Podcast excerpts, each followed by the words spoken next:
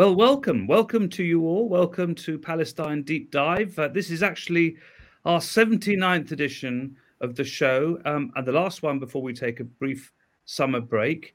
Um, today, we are in collaboration with We Are Not Numbers, which is a youth led Palestinian non profit project in the Gaza Strip. And it tells the stories, uh, they tell the stories behind the numbers of Palestinians in the news and they advocate for human rights. And I'm joined by Roa, by Hamza, and by Fatima. Um, we'll be coming to them shortly, but we also want to hear from you. I can see we're already having people getting in touch from around the place, letting us know who they are, what their questions are. Please do get in touch.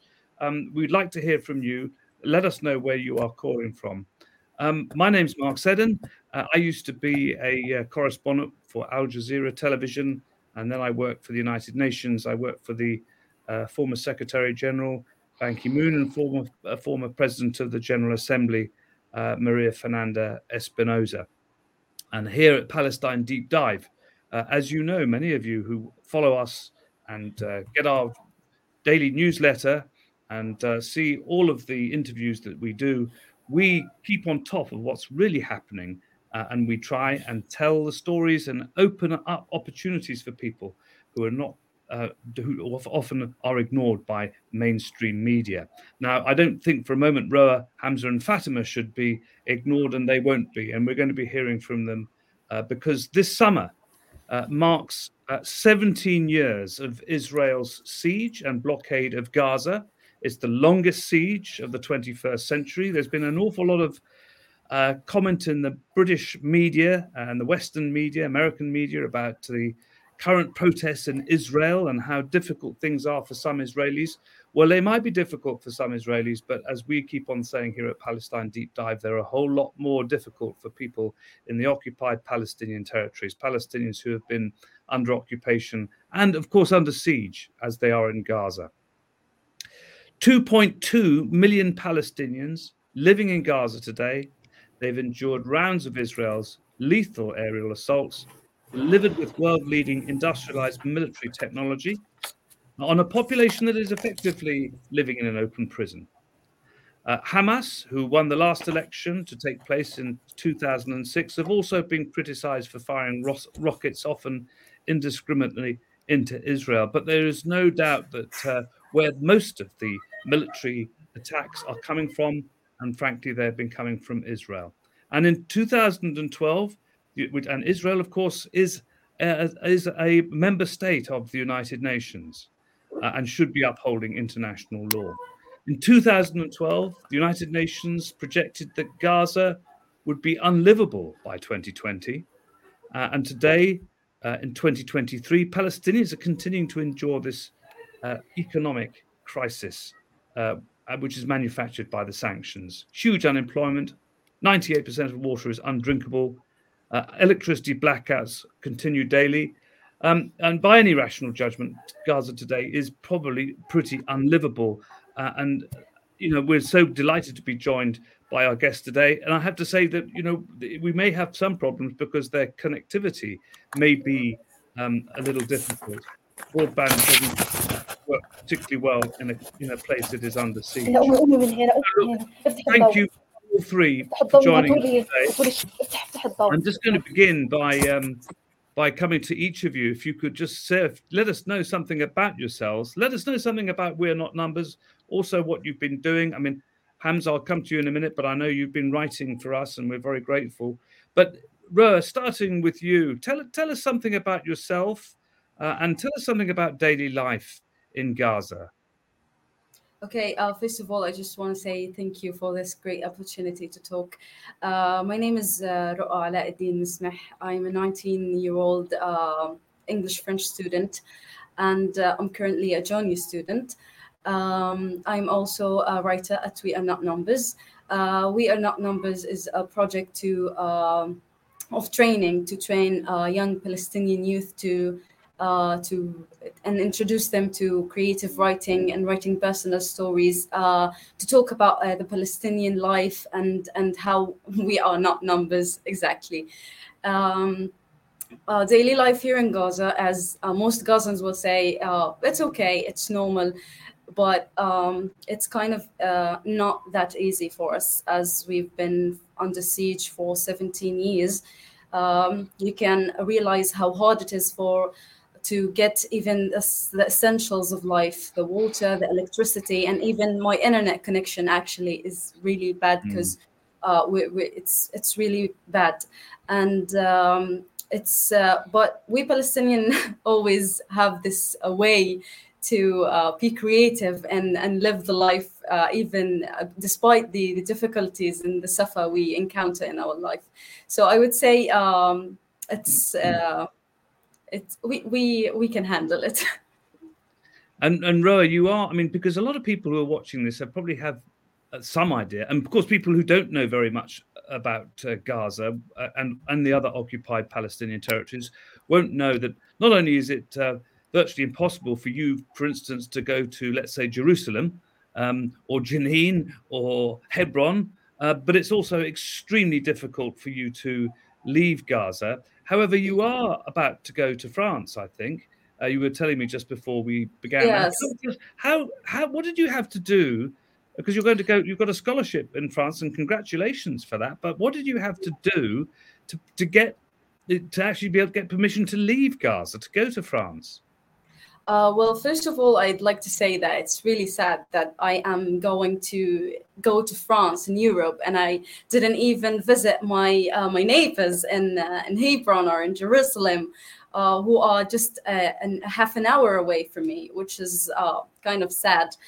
because obviously we cannot leave Gaza, but when it comes to specific scholarship, um, uh, ambassadors and and uh, people of responsibility would uh, like uh, engage in such stuff to uh, facilitate this uh, such like stuff for us especially for travel it's been hard because if you ask someone i want to go for france for example i would like just go for the airport book a ticket and then you go to France. It's it's not like this here in Palestine. We have to assign uh, papers to go through um, the uh, the port and the sorry the uh, the areas, uh, if you know that, and then to go to Jericho. And then from Jericho, we have to leave to Jordan. And from Jordan, we're going to have a flight to France. And it's really hard because there is no airport here in Gaza, uh, nor we are allowed to go airports in, uh, in occupied Palestinian territories. So it took us like more than a month to prepare the papers, all the stuff, just to uh, take the uh, the check point or the acceptance from the uh, the Israeli side to actually leave Gaza. We got it, but after like three weeks of suffer and going from place to another, and it's yeah, it's been really hard. But for people like us, it's worth it to go to see the world. And funny, yeah, like I ironically enough, I'm gonna meet people from West Bank in France who are like my neighbors. I can't see them in my country, but I will see them in Lyon, and it's it's really depressing. But at least I'll get to see them. That, that, that is just extraordinary, isn't it? So it's, it's eye opening for a lot of people, I think. Now, ha- Hamza, thank you for joining us. Um, and you've written for Palestine Deep Dive in the past. You're a writer with We're Not Numbers. Tell us something about yourself. Uh, you're also in Gaza. All three of you, of course, are talking talking to us from Gaza, and the connection can be a bit unstable, as we know, and as Roa was just mentioning. But tell us, tell us something about yourself. Uh, you need to unmute yourself, Hamza. Oh, sorry. Uh, thank you for hosting us today for uh, this meeting. Uh, well, I'm Hamza Salha from Gaza. I'm uh, uh, a junior student at Al-Aqsa University. I study English education. I joined uh, the cohort, the 16 cohort of We're Numbers uh, of 2022. And now I work as uh, a freelance journalist uh, writing on different kinds of international magazines, including uh, Palestine deep dive after the cooperation between We Are Not Numbers and uh, Palestine deep dive. the story I wrote uh, on your platform was uh, was written amidst the last Israeli aggression against Gaza.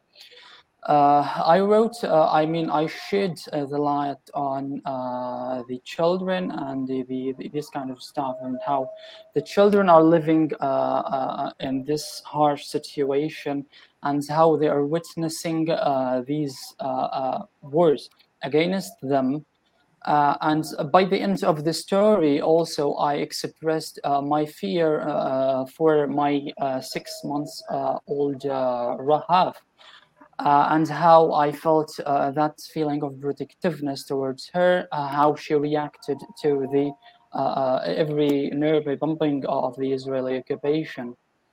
And mm. it's never been a coincidence when I found once a beacon from the beginning of the last Israeli aggression. Uh, I I saw it as a kind of she's talking my window, the window that is really directly behind me. Uh, she was taken as a bombing shelter, and uh, after soon after the uh, war ended, she left uh, as something like she felt of safety and left from my window cell. Expressing about your nuts numbers, if you're interested in that, I would say it's that I would have never been the person who I am without We Are Not numbers we are not Numbers mainly concerned of, uh, of, of, amplifying the youth voices.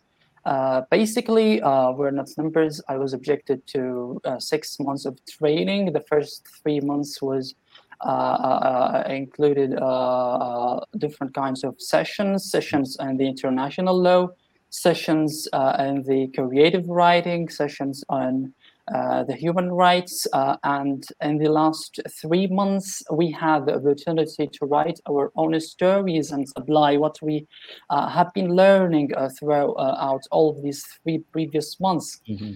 And soon after these six months ended, we used to say always and forever, once a winner, always a winner. So I'm winner forever. so, you know, after the end of these cohort time, you know, six months time, uh, we had that Norwegian project for our cohort while, you know, the other sessions are going on for the uh, cohort uh, that followed us, you know. Mm-hmm. Uh, the Norwegian project, uh, which is uh, main concerns and photography. So uh, we used to take some kinds of photographies from daily lives in Gaza, uh, different kinds of photos. Uh, we were asked to uh, take uh, these shots, and uh, we had I forget actually his name. He was kind of sober, making a kind of mm-hmm. supervision on these photos.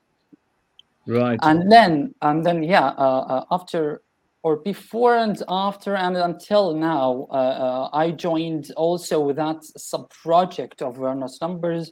Uh uh, uh, uh, like one month ago was the graduation uh, celebration of it, which is one report. it's a project that is for, for the first time to be made in on the level of the, go, the whole Gaza Strip by uh, the experienced freelance journalist Ahmed Sammak. Uh, Ahmed Sammak also is uh, uh, like a previous winner, and uh, he used to be a coordinator assistant, and then or a project assistant, and then he gave us that uh, a project which is one reports. Uh, we objected to uh, more than 80 hours of uh, freelance uh, journalist, like more than 80 hours mm-hmm. of uh, journalism training. And now, as a result of this training, after the last Israeli aggression, I wrote over four stories expressing the different kinds of Gaza and Palestine deep dive story was one of them. You know. Excellent. Well, look. Um, uh, oh, for Hamza's uh, piece, by the way, we, uh, which he just mentioned, if, if, you want to read uh, Hamza's article, which he wrote for Palestine Deep Dive, um, it's titled A Shadow Over Our Childhoods The Peril of Occupation, and you can find it on the Palestine Deep Dive site. Um, Fatima, coming to you, um, tell us something about yourself, if you will. You're also in Gaza, um, and uh, I'm I'm guessing that you know, like with Hamza and Roa, you know, almost ninety percent of your life, possibly more, must have been spent living under this under this siege effectively and under these uh, economic sanctions. But tell us tell us about yourself, what you what you do, and what you're doing with uh, We Are Not Numbers.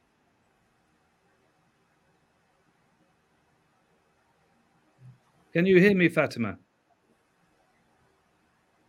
Uh, can you hear me, Fatima?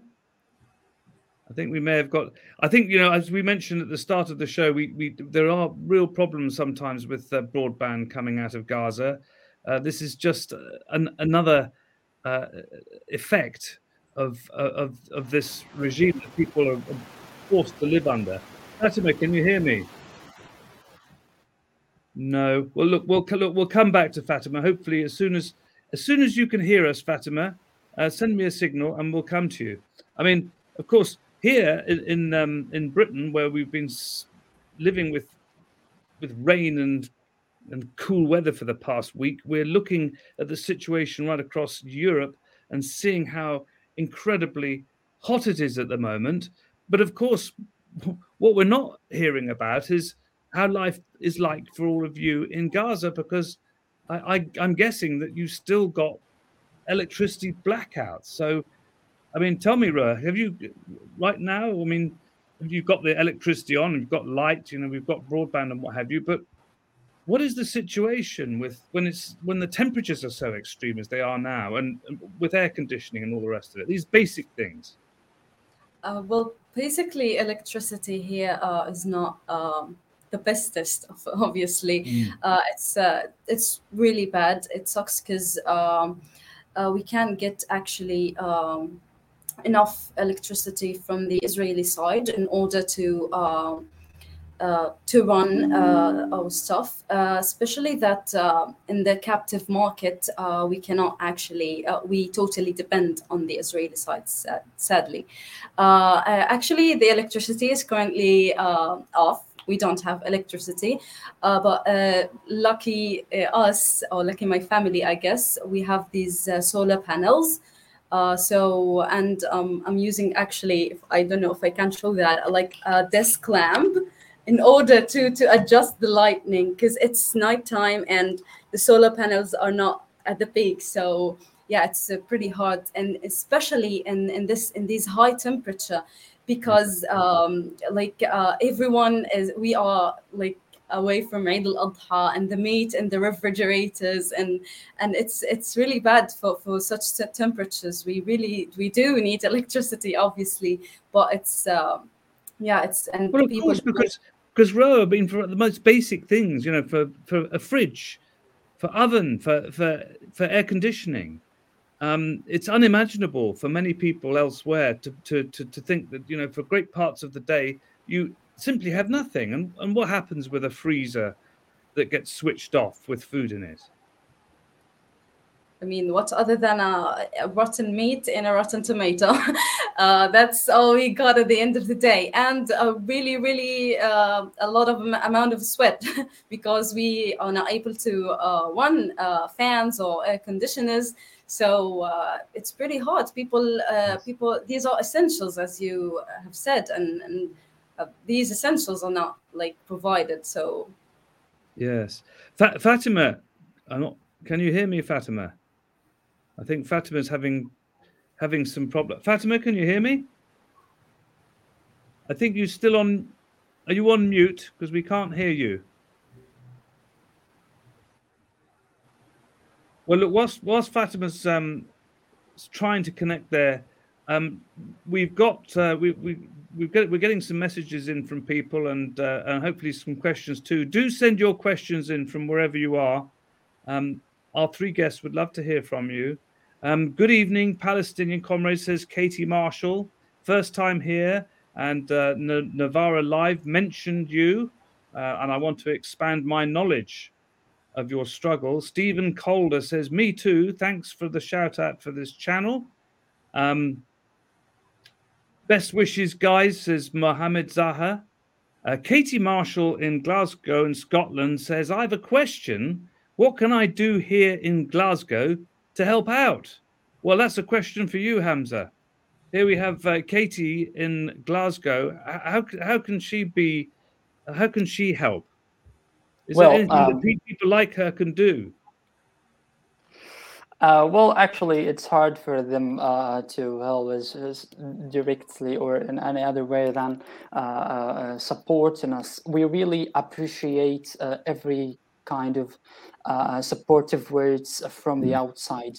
You you never imagine how much it means for us as Palestinians when someone outside Gaza, uh, living his own life and his own uh, uh, entertaining and feeling of us uh, feeling of uh, our suffering. So basically, we are so thankful for her for for her intention uh, of supporting us. This is something uh, supportive in itself. So. Uh, I don't know what kind of support she is gonna. Uh, uh, uh, she intends to support us, but at all, we really appreciate this kind uh, of uh, supportive words. Now, uh, when Nuts Numbers is opening the fundraising, she might can uh, uh, support Nuts Numbers, uh, uh, and in this way, she is supporting us. She is helping us amplifying our voices. This might be a way of supporting us and supporting the Palestinian youth voices. Yes, thank you, Hamza. I mean, Ra, this is, I mean, Katie's question. I mean, she says here, uh, I feel guilty. I have electricity pretty much 24 7. I needed to keep, I needed to keep myself fed and keep my basic hygiene. I feel for you all not having the basics I take for granted. We do hear a lot from people uh, who, I, I mean, who are very supportive of the Palestinian cause, and and and yet when they come on a show like this, they they're sometimes shocked even beyond their original uh, uh, shock and surprise at the way in which you have been forced to live, and people really do want to help. So, Roa, is there is there what, what can people like Katie be doing to help? Well, um, let me say, if if you just read our stories that we personally write, that would be great to know about us uh, personally, because that's that's the purpose of the story. We want to people to to know about the stuff we live. So that would be a great pleasure if you just know about this and uh, your thoughts that you're thinking of how to help is just a help in itself. Uh, I, I really like the idea of networking. Whenever something happens, I go to my friends and spread that. So maybe you can like uh, talk with your friends about it, spread the awareness uh, of, of uh, how uh, Gazans are living, and actually uh, to, to read the stories, to watch the videos, and also as uh, Hamza said, the, fundraising thing that one is currently conducting. So, but basically just um, supporting us and supporting our stories will be more than enough, and we will be so thankful. Thank you, Ra. Fatima, I'm going to come to you. You've you been valiantly, you know, trying to get back on? I know you're having problems with the technology there. Fa- Fatima, can you hear us? We still can't hear you. hear me now? Ah, Fat, yes, we can hear you. Fantastic. Okay. Well, thank you, thank you for for persisting. Are you switched off? On again? Fatima, keep switched on and tell us something about yourself. I think now all fine, all is fine. Excellent. Tell us something about yourself. Okay. Sorry for the bad internet connection. You know, Gaza, electricity, Yeah. and all of these problems that happen here. Mm. Um,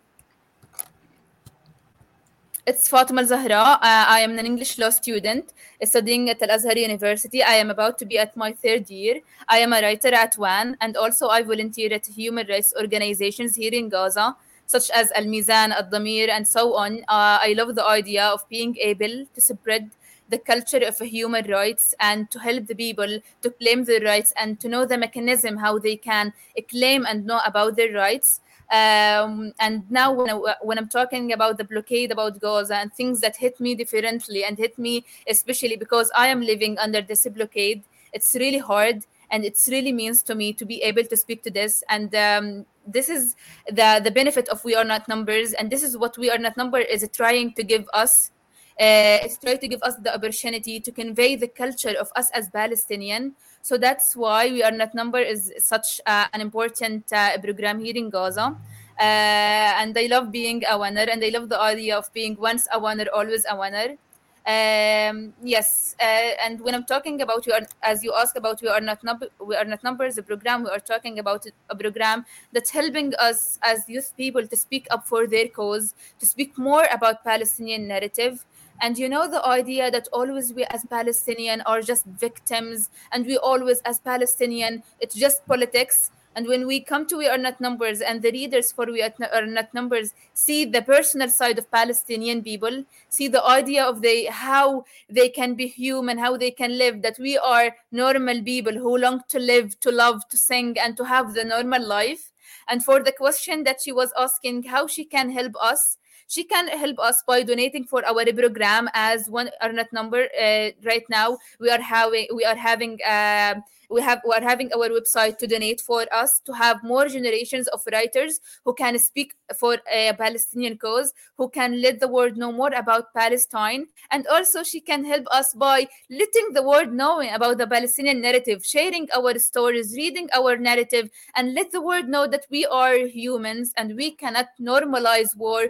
We cannot normalize the idea of being just victims. And this is that the all world can help us by doing this. Yes Yes, absolutely. Well, th- very sound advice, Fatima, and some really useful things for people to go and do. I'm, I'm just thinking. I mean, we were just talking about you know the the, the realities of of your life uh, as Palestinians in Gaza, finding it very difficult to leave, finding it virtually impossible to go and visit friends, family, other countrymen and countrywomen in the in in, in the West Bank and Palestine. You can't do that. Um, and we know about the, the, the blockade, the sanctions that uh, have been mounted, the fact that uh, electricity is is uh, scant, water is, is, scant, all of these things, all of these terrible problems, and to compound compound it all, uh, as you know, the United Nations Relief and Works Agency is uh, is a vital vital part of of, of keeping uh, life running and together in the occupied Palestinian territories, and yet may well in September run out of money.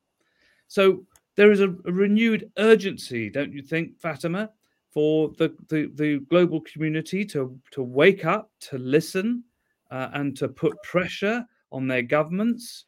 I mean, what do you? I mean, what what what, what needs to really happen to make uh, people sit up, take notice, and be aware of what's happening to you as young people who have spent all of your lives living under siege. Yes, okay. Uh, first of all, whenever we talk about blockade uh, and Gaza, we talk about how this blockade not only people but also goods and making it challenging for essential uh, needs and supplies uh, to get uh, here in Gaza. Not just on, not just only about we as people are not able to go outside to see our families outside Gaza. It's about that all our aspects of life is affected by this blockade. It is not just about us are not able to go outside. It's about that we are not able sometimes to have food, to have medicine, to have food, to to, to reach uh, those who are in need.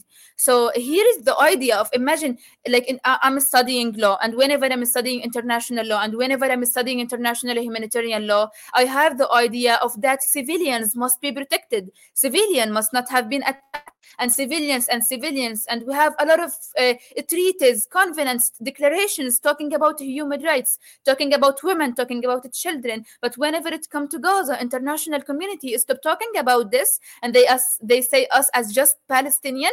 They uh, they do not see uh, they didn't see us as um as a human.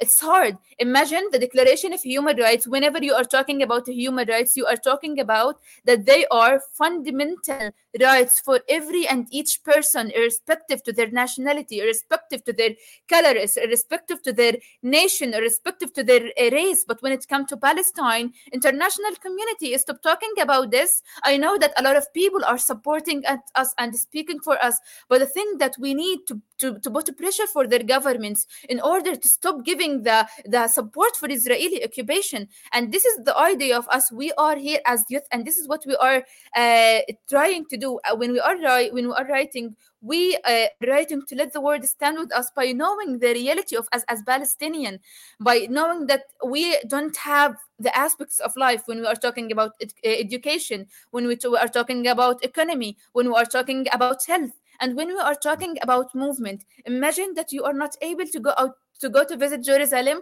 Well, Jerusalem is very close for us for Gaza. Mm. And It's- imagine how hard it is. You can't see your people outside Yeah. because of this blockade, because of political matters. It's Yes. hard.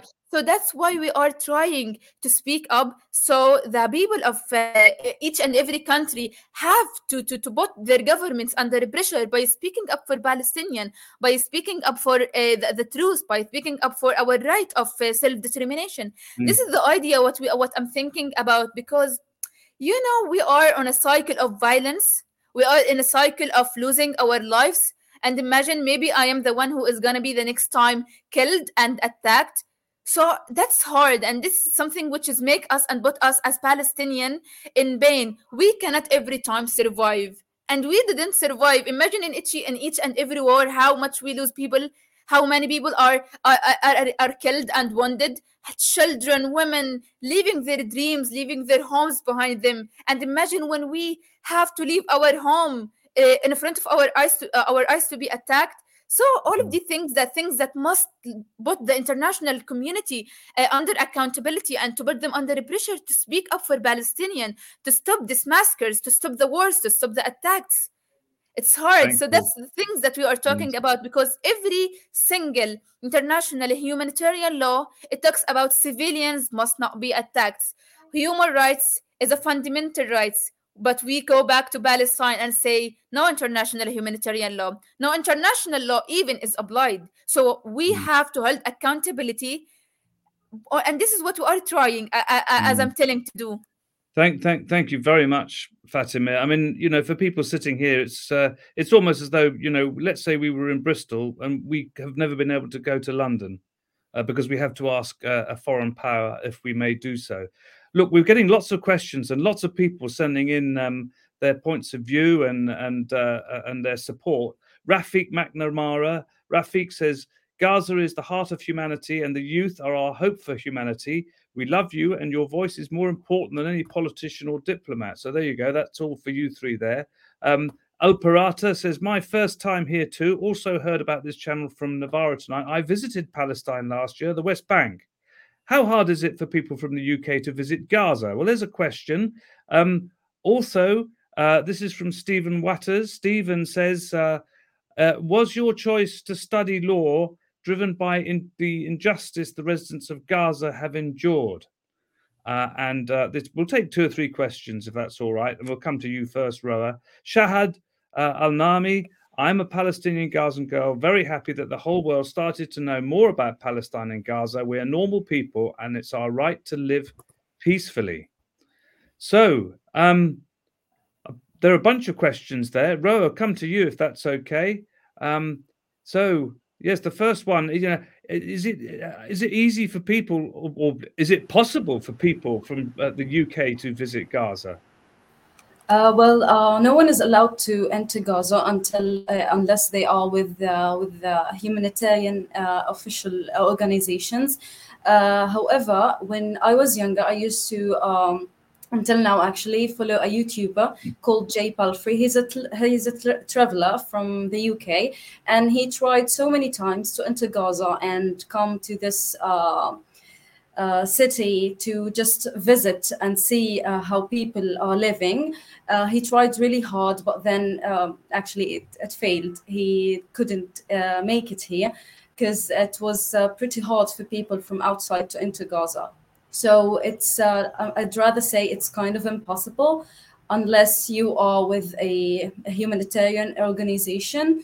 And sometimes, even if you are with some uh, international organizations, you are not allowed to enter it. So yeah, it's kind of possible, impossible. Hamza, coming to you, there's a question. This is from um, Miriam, and she's in Manchester, in northern England. Can you tell us what life was like during May's bombardment? And do you feel the media cares about you after the bombardment? What what what, what was it? Um, I mean, I mean, because of course there is media interest, international media interest when some attack is happening, but then it all goes away afterwards, and we never we never learn what happened to people and what's happening in terms of reconstruction. And then, of course, people say, "Oh, look at all this reconstruction," and then it all gets bombed again. So, what was it like living uh, through May's bombardment? You need to unmute yourself, Hamza. Well, I actually I didn't hear the question, Oh. you know, very well, but I I guess it's about uh, how is it like to Yes. be living uh, uh, uh, amidst these bombardment. continuing bombardments, isn't it?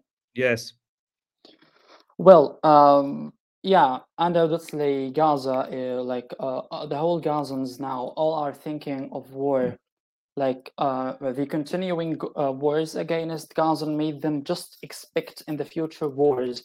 Now, if you asked a Gazan, uh, uh, what are you expecting to come like in the coming months? No, yeah, he would definitely tell you, yeah, a war is about to happen, because you know uh, the unstable situation in in in, in the uh, inside Israel and even in Gaza also lead us to uh, expect uh, that Israel might go for uh, that choice aggression against Gaza in order to uh, blah blah blah in order to uh, uh, maintain the government of one of the government of them. So the, these continuing aggressions against Gaza made them think that way. That way of I used to call it the concept of death uh, for the Gazans. Now, uh, uh, as a Palestinian, for me, I lived before in Spain for uh, for uh, a whole semester.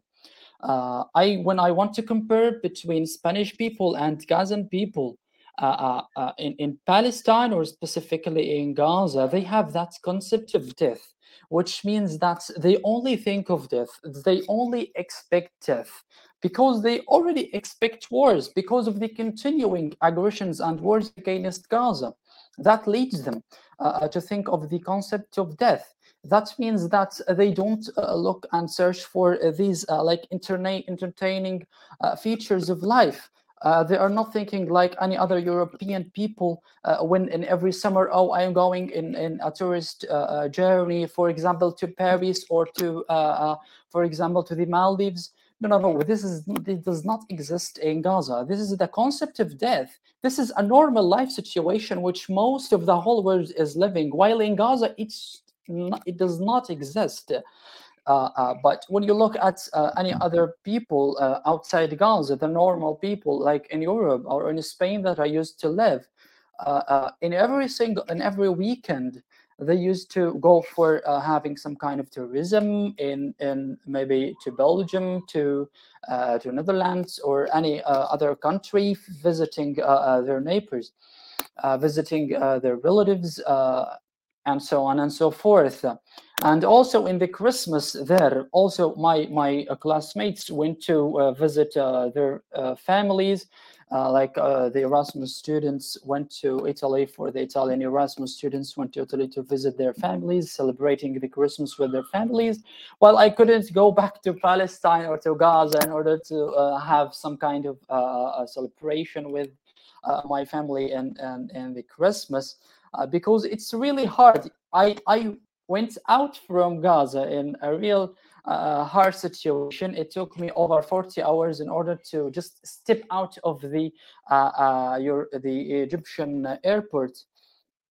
And then when I came back, it took me over 50 hours to get back and uh, hug my families, my fathers and my mothers, my my father and my mother. You know, so this is uh, uh, uh, the concept of death that most of the Gazans, for example, now it's summer, it's scorchly hot. Uh, every one of Gaza uh, is having that kind of uh, really suffering because of the uh, the the temperature degree that hit records. Uh, I, was reading uh, like maybe two days ago uh, an article about uh, how the other countries are in Spain more specifically because I'm still interested in uh, how is going how is going in, uh, in Spain. There's also a hot uh, a heat waves uh, uh, in Spain, but the governments there deal with such situations. They have uh, plan A, plan B, plan C. They have alternatives. They have possibilities to do with their people. But here in Gaza, even the electricity, which is uh, an essential or a basic life requirement, it does not exist. When you talk about uh, uh, air conditioning here, uh, uh, I used to live in Spain in a house that consists of or has uh, three air conditionings, but here even we don't have any uh, uh, uh, air conditioning. Uh, neither me neither any other uh, nor any other family in Gaza have their uh, air conditioning, which is a basis uh, or a basic uh, life requirement. It does not exist. I'm not talking only about air conditioning. it's really a miserable situation when you come to talk about uh, these uh, normal life uh, uh, requirements, normal life or daily life features in Gaza. One of the choices that Gazans might reduce their own uh, uh, suffering through is going to the to the sea.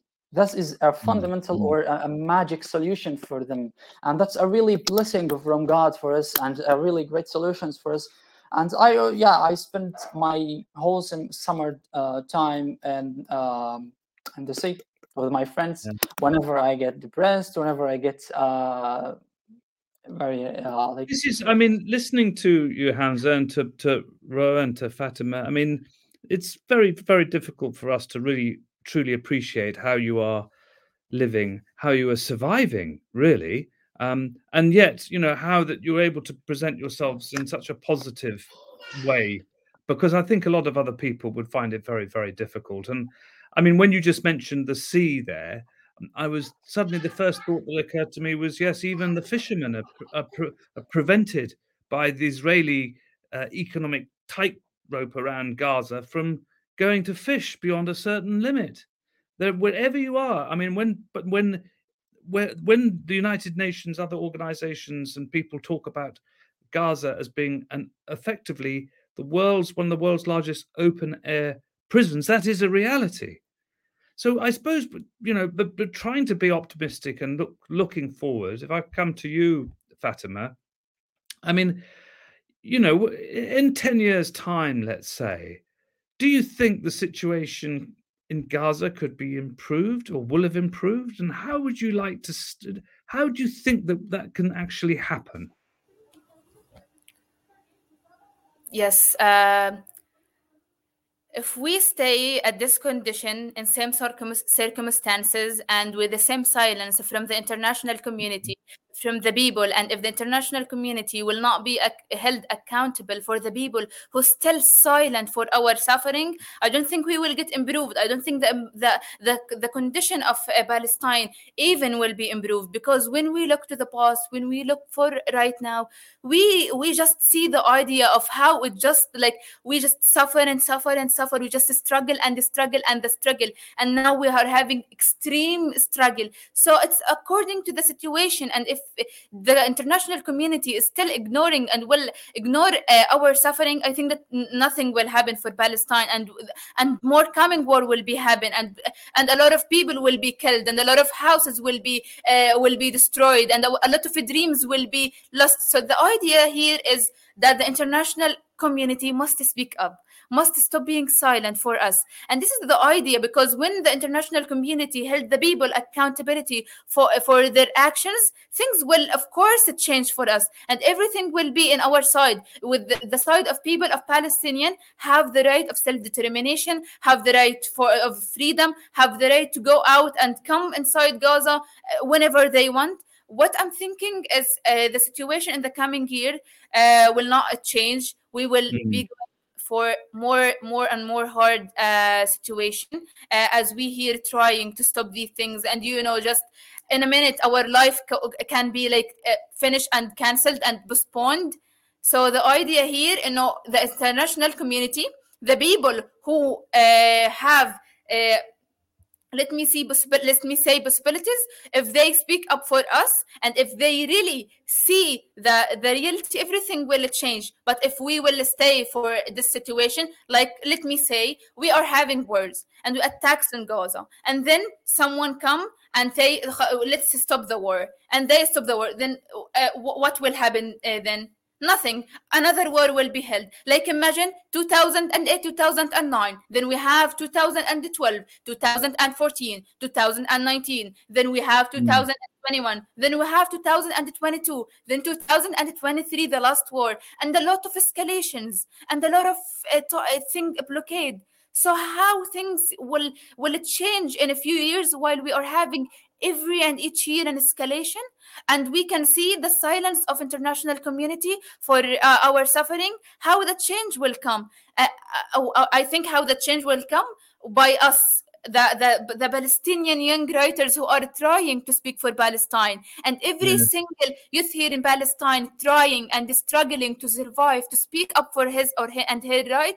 Here comes the change. Even if we know that it is in uh, in vain, sometimes I'm studying English law, I'm studying international law, international humanitarian law, and in every war, people around me are telling me and asking me why you are studying such uh, specialization? Why you are in such major? In vain. There is no international humanitarian law is applied here. There is no international law is applied in the region. There is no international humanitarian law is applied in gaza. So here is the idea. When the, the international humanitarian law will be applied in gaza will be will come into force in gaza of course situations will change. So uh, all, all I can say and all the things that I have in my in my mind as youth uh, writer uh, here in Gaza, we have to speak up more for Palestine. International community must speak up more for us. It is not just about like to go outside in the streets and speak and shout for Palestine and free Palestine, and then to go back home and sit and we uh, we we we being shooted and killed here in Gaza. It is not the story. You have to speak for us every and single minute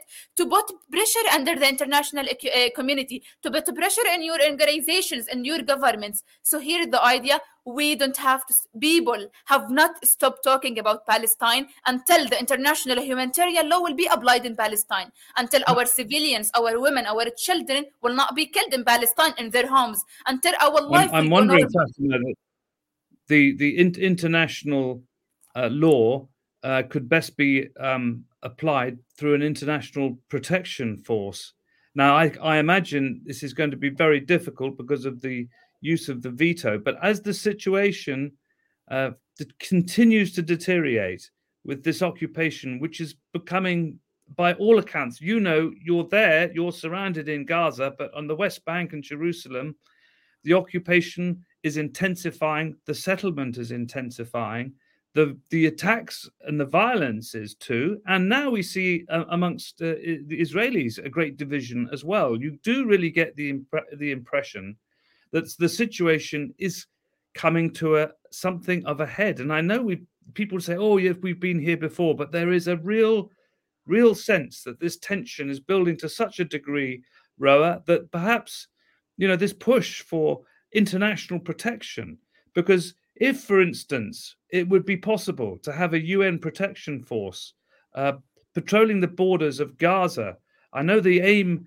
and the and the and the, and the strong desire is for a palestinian a, a democratic secular palestine hopefully with equal rights for all but if there was at least to begin with international protection could that help could that stop some of the attacks that have been going on and, and end this cycle of, of of war. What do you think, Roa?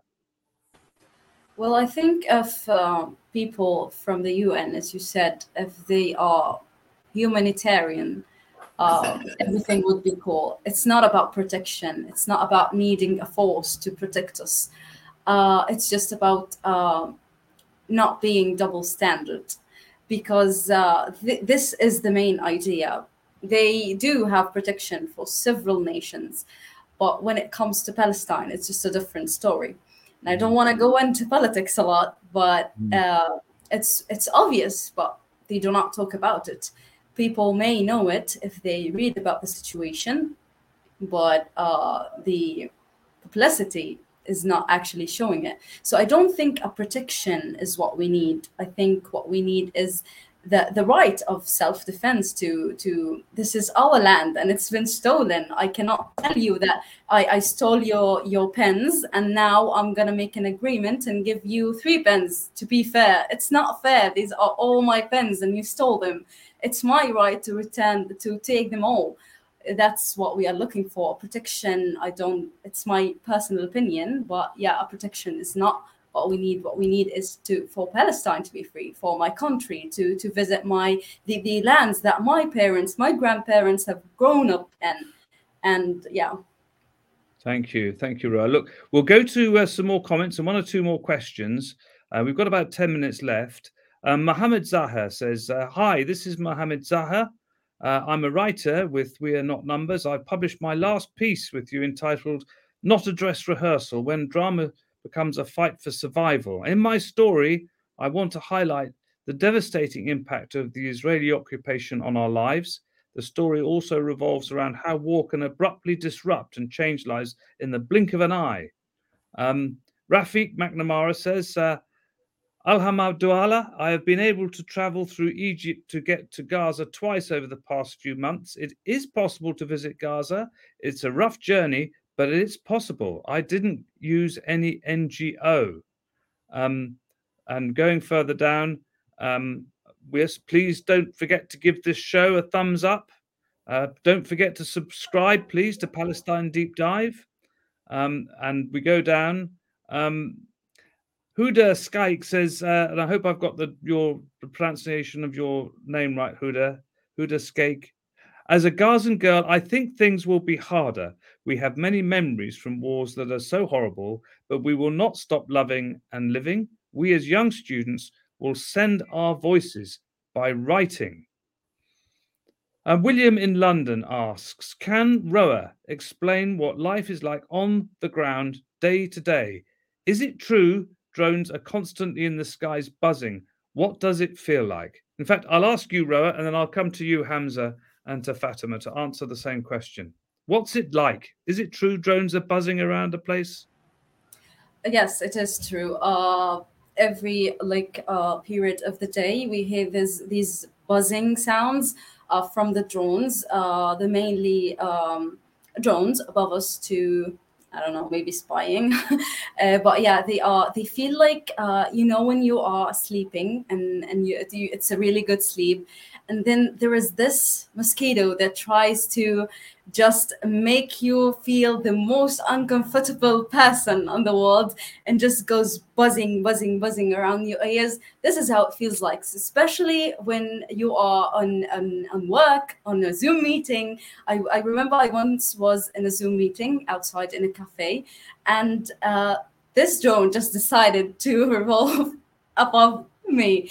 And and they were like uh, roa could you please uh, talk when these buzzing sounds are not around? Are you in a bee farm or something?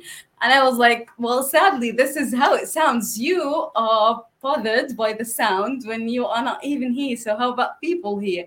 Mm-hmm. and uh, yeah it's it's really annoying. It's it's it can be so annoying that you cannot even sleep. You cannot even uh, do stuff like uh, it's it's it's uh, rather bothering, I would say. Hamza, what's it like for you? Yeah, uh, yeah, definitely, definitely. That uh, sound of buzzing and uh, the Israeli uh, drones and what we used to call, or we still call, uh, as Zanana, it is called, you know. Uh, definitely, it's around your voice. You hear it everything, every time of the day, not only in specific period of the day, uh, especially after the aggressions. Uh, it also keeps flying above our heads. But let me say, uh, it's not that big problem anymore because we are used to that.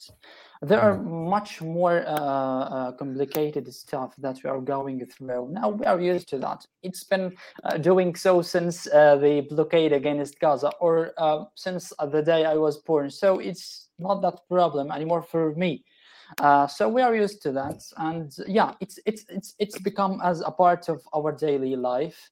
It's like our daily music. We can't live without it yeah mm. we used to that so it's no more uh, disturbing so we used it fatima finally coming to you uh, tell us what life is like for you on a daily basis and tell us about the drones and the spying and also uh, one final question i'll come to you on as well because we've been talking throughout this show about people understanding learning more in order to be able to do more but as we know because we've seen it ourselves, journalists have been attacked by the Israeli military in the past.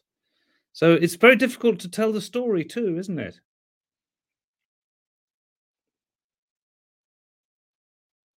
I think you're you're muted, Fatima.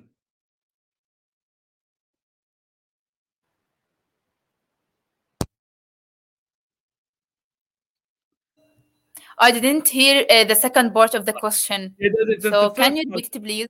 Yeah, of course, Fatima. So uh, essentially, I mean, if you could let us know something about um, daily life for you, um, but also to address the, really big question is how we, we we're, we're hearing from you, but very often it's, it's difficult for journalists to report from Gaza, either because they can't get in or because they've been targeted by the Israeli military. So, um, you know, it is very difficult, isn't it, to, to, to, for, for you to be able to tell your stories. But tell us, tell us something about your daily life and some of the privations you're forced to live under.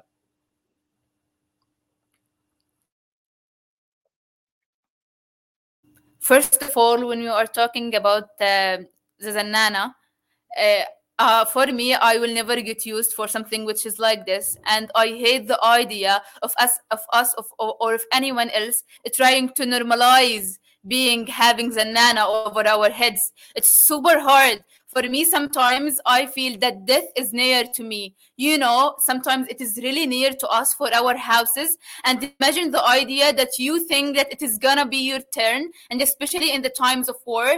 And even now, whenever I hear the sound of it, I just feel very confused. And I start telling my family, stop talking, go and check the news. I will never normalize the idea of, of having something for uh, uh, um, up my of around me something like this. It is something which is not normal. It's really hits me hard. And some i and i think that i have like something which is like a trauma from these sounds. Whenever i hear a sound which is uh, related to things like this i really feel confused. And uh, i just feel something will happen to me so I think it's hard for us to have to, to, to normalize the idea of having as a nana uh, over Gaza. And I always thinking, why? we- When will the time I will not be able? I will not be able to hear something like this. So it's hard. Uh, and sometimes, as I mentioned, you can feel that this is near to you. And maybe you are gonna be the next, uh, the, the one who is gonna be uh, attacked. So um, uh, it's something which is hard, and I wish one day it will disappear from the world, all over the world. I know that the world is not suffering from Zanana, but just the idea of Zanana, I wish it will disappear. Uh, and for the second time, when we are talking about journalism and the people who are trying to speak up for the Palestinian uh, case, to speak up not just from Palestinian journalists, journalists, but also from people who are outside Gaza, it's super hard for them. And I know the struggle and the things that they are going through. One day we were having Yasser Murtaja, and he was killed by Israeli occupation while he was covering the events of Gaza. So yes, it's hard. We haven't, uh, and I'm, I'm mentioning a lot legal terms, but because I am a lawyer, let me say I'm a semi lawyer. But it's something that we have international humanitarian law that they must be protected. But he was also killed because just covering the idea of Palestine, and also we suffer. Fatima? We can be like can uh, postponed and maybe they prevent us from traveling outside gaza because we just write for palestine and they speak for politics. And imagine the idea but just because you are speaking for your case and you are speaking for your land you are speaking for yourself because you don't want to be the one who is going to be killed the next time you will maybe be prevented and from going outside and and losing a lot of opportunities. And this happened a lot here in gaza when our young writers or our young speakers try to go outside Gaza, they suffer a lot because of this problem. They trying to speak up Israeli occupation prevent them to go outside Gaza because they know that uh, the Egyptian border is so it's, it's so hard, and so they drop the other bar- border, which is Erez. So they are trying to put obstacles and obstacles and struggles, uh, struggles for Palestinian, but uh, so it's hard. And uh, I want to mention also Shireen Abu Aqla that also she was a journalist and she was killed in Jenin while she was covering the the, cap- the, the picture of Palestinian normal. So imagine it's hard, and when we, it's something I can say that we are brave and we are a people who are who long to live and who long to speak up for their case and we will never stop speaking for our case and even whatever they did we will uh, speak and speak and speak and try and try and try because it's our case Uh, and yes, I, I, will mention always, and I will tell always that the international community must put certain enforcement. When when Roa mentioned that all we need is like in all of our right, we don't. Uh, and the idea came to my mind that sometimes they go to the idea of negotiation, give us this and take this. So no, and this happened all over the time, all over the topics, all over the things that related for us as Palestinian. So they tell us stop talking Yeah. Palestine, well, stop speaking to go out. So yes. Look, Fatima, I'll have to I have to stop you there and th- and thank you very I very much. You if you mentioned something. I'm just uh, well, thank you very much. I mean, a very very a very very powerful exposition and contribution there, and we have we want to hear more from all of you. I'm sure that we will, uh, and we'd like to thank Fatima, Roa, Hamza, for joining us.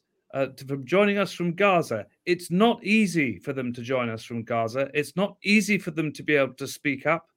Uh, and we really have to try and magnify their voices and help in any way that we can. And we wish them all the very best. Um, with we are with numbers, and we hope to hear more from them on Palestine Deep Dive and from elsewhere.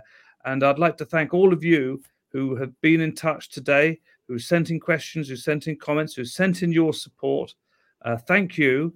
Um, here at Palestine Deep Dive, we'll be taking a short summer break, but thank you to Omar and to Alex uh, and to all the team at Palestine Deep Dive, but most particularly, thank you to Fatima, Roa, and Hamza, and we hope to see you again soon.